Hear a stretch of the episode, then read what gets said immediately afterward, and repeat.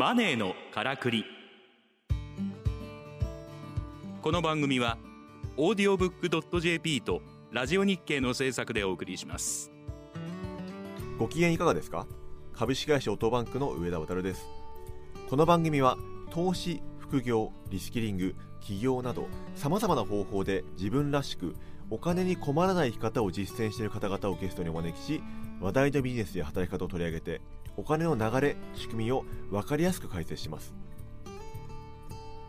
本日のゲストはデジタル庁統括官国民向けサービスグループ長村上圭介さんです。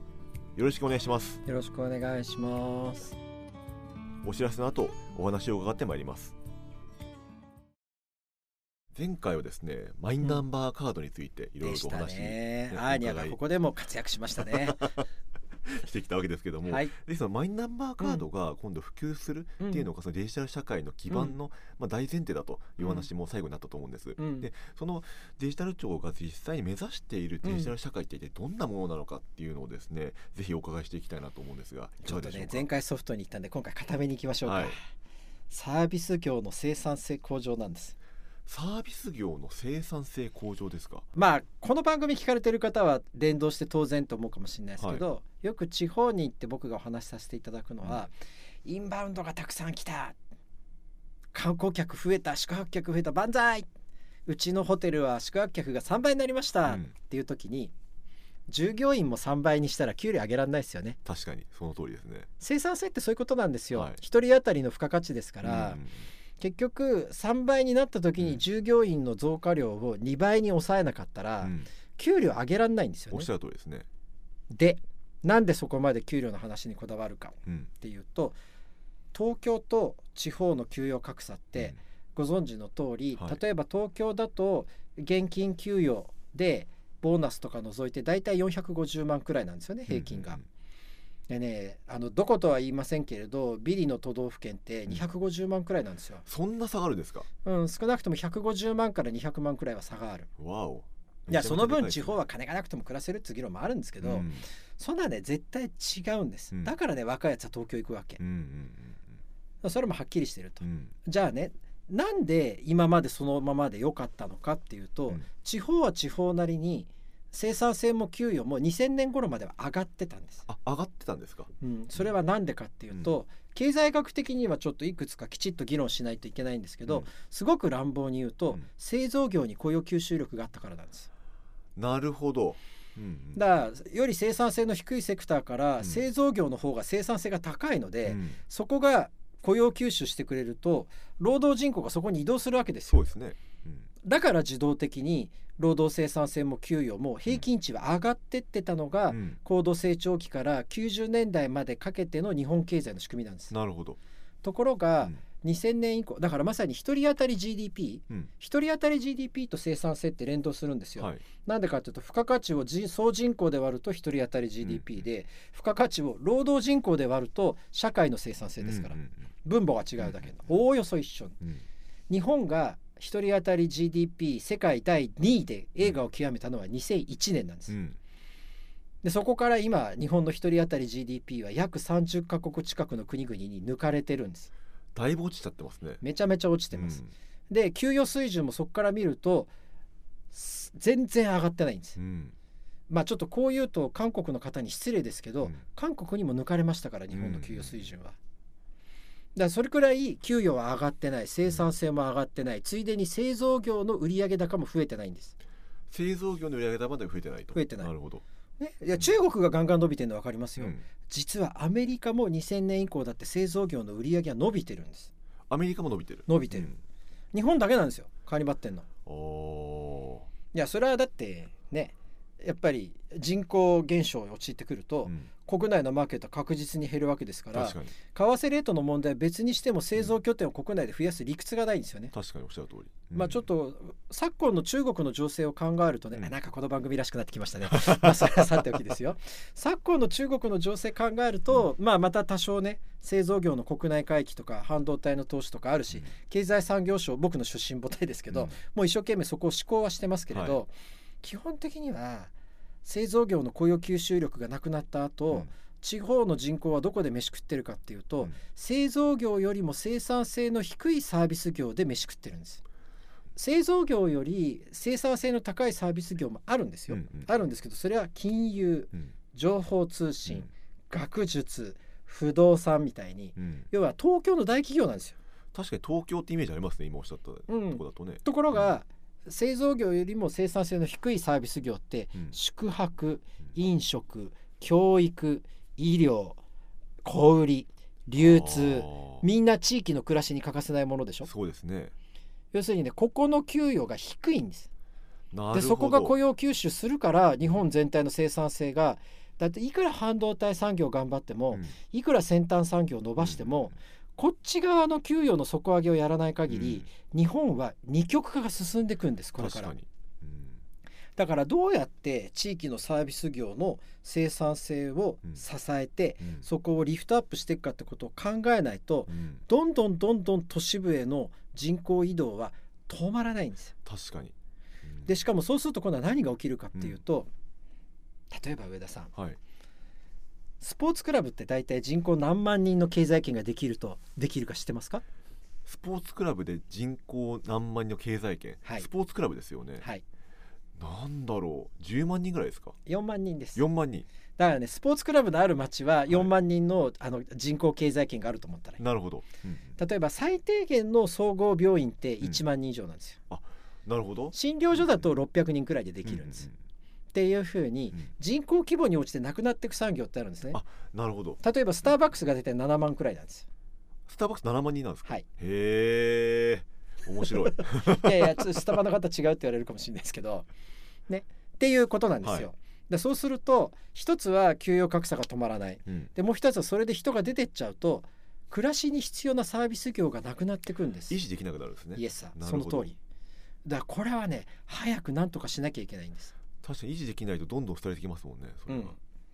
とそれとマイナンバーカードと何の関係があるんだよって話ですけどね。これもうちょっとマイナンバーカードの手前があるんですけれど、はい、少なくともねデジタルの投資が必要なんです。それはなぜですか？需要側の動向をデータで取るしかないから。なるほど。つまりね、うん、人口が減るってことは、うん、サービスの需要密度が下がってくるんですよ、うんうん、まあ、簡単に言うと同じバスの運運行本数走らせてても、うん、1台のバスに乗る客の数は平均的に減ってくんです。そうですね。とどうやったって絶対生産性は下がるんです、これはクリーニング店やってても飲食店やっててもバスやっててもみんな一緒なん、うん人口減少する地域でサービス密度が下がるので、うん、必ず生産性はほっとくと下がっちゃう、うんうん、じゃあどうすればいいか。例えばね、はい、長野県の伊那市ってところがあるんですよ、はい、バスね、はい、昼間ね定期運行のバスやめちゃったんですああ呼んだら来るみたいなそう。朝というのまだ需要密度がある時間帯は定期運行バス残しましたけど、はいうんうんうん、他はみんなオンディマンドのワゴンバスにしちゃった。なるほど。つまりね、うん、供給サイドのリソースは車にしろドライバーにしろ限られてますと。うんうん、だけど需要側の密度は下がっていきますと。うんうん、と定期運行でもどうしようもないので、うん、需要側の動きを抑えてオンディマンド性を持つ形で限られた車やドライバーを効率よく当てていく以外に生産性を下げない方法はないんです。と何が必要になるか、うんうん、必ずデジタルが出てくるんです。そうですね。それデジタルしか無理ですねでしょ、うん、でしょ？そうするとねだからデータ戦略って話になるんです、なるほど。ところが難しいのは、バス会社1社が、他のタクシー会社やバス会社のお客さん除いて、1社だけ一生懸命デジタル投資してもその地域の需要全体を抑えられないんです。そうですね。だし大体そもそもそんなことやろうと思ったら、回収できない投資が。です。一社でやったら無理ですよね絶対に。でしょ、うん、とねみんなで需要サイドのデータを共有するしかないんですよ。なるほど。少なくとも予約システムとして共有するデジタル基盤が必要なんです。ところがそのデジタル基盤データを連携共有できる仕組み、うん、これがみんなでコラボしなきゃいけないことは分かってんだけど、うん、そこのビジネスモデルが作れない。だそうするとウーバーがやってくるのを待ってるか、うん、でもいやそれいいですよ。したらそうかもしれないけどその代わり利益は全部ウーバーが持っていくわけですよ。そで、ね、それでいいのかと。うん。でそれができないとなると何が起きるかっていうと、うん、僕はその部分の仕組みのことを共助って言ってるんですけど、共助もしくは協調領域のビジネスモデルが書けない結果、うん、自助の競争領域のビジネスモデルも書けなくなっちゃってるんですよ。うんうんうん、要はデジタル基盤があって需要側の動向を抑える仕組みさえあれば、うん、オンディマンドでうちのタクシーをディスパッチすることができますと、うんうんうん、オンディマンドバス運行することができますと。うんところが共助の部分でやんなきゃいけないデジタル基盤の取り組みが進まないから、うん、自助の取り組みも離れ倒れちゃってる、うんうんうん、つまりね共助と自助の共倒れが起きてるんですよ。なるほど。でもねデジタル配線してたら、うん、地域の給料上がんないんです。上がんないですね。とますますみんな東京に集まってくるんです。そうですね。やばいじゃないですか二極化、うん、だからデジタル配線ってちゃんとね解消しないといけないんです不退転の覚悟で、マイナンバーカードがあったおかげでもともと行政の現場で起きてたデータ処理の品質管理が甘かったってことが分かったのは、ある意味経過の至りだ。うん。でそれはそれによって迷惑をかけた方には真摯に謝らなきゃいけないし早急に改善しなきゃいけないんですけど、うん、要は開けてみたマンホールの蓋蓋の開けてみたマンホールは臭かったって話なんで、うん、だからもう一回アナログに戻しましょうって話じゃないんですよ。うん、この話はねまっすぐ進まなきゃいけないんです。進まない限り日本の未来がないって話ですもんね。イエスさんその通り。だからちょっとカードとの関係はまだ今日の番組の中ではね踏み込みきれなかったですけれど、うん、要はねデジタル投資には入らないと、うん、身近なところでの暮らしを守るサービス業の生産性と給与が絶対に守れないはずなので、うん、そのための共通の基盤は今の日本には絶対に必要なんです。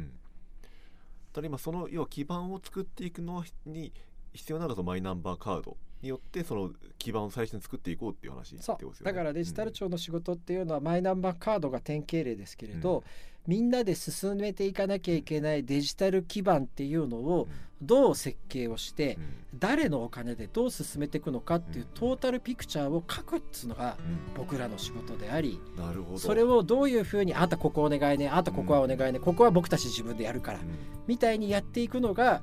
法律で決められたデジタル重点計画っていうやつなんです。なるほどですね。じゃあそのそれできたものをベースにそのいろんな企業が今度はあのサービスを提供していくことによってより効率的にあの素晴らしい日本にしていくっていうことができるようになるということです、ね、そのために必要な基盤が何か、うん、それからその基盤のそれぞれそれを誰がお金を出してやるのかっていったようなところをどう進めていくのかっていうのが多分次回以降の話題になるんではないかとこのように思います。ありがとうございます。もうまとめていただいてすみません。本当ありがとうございました。というわけであの本日はですね村上圭介さんでした。どうもありがとうございました。ありがとうございます。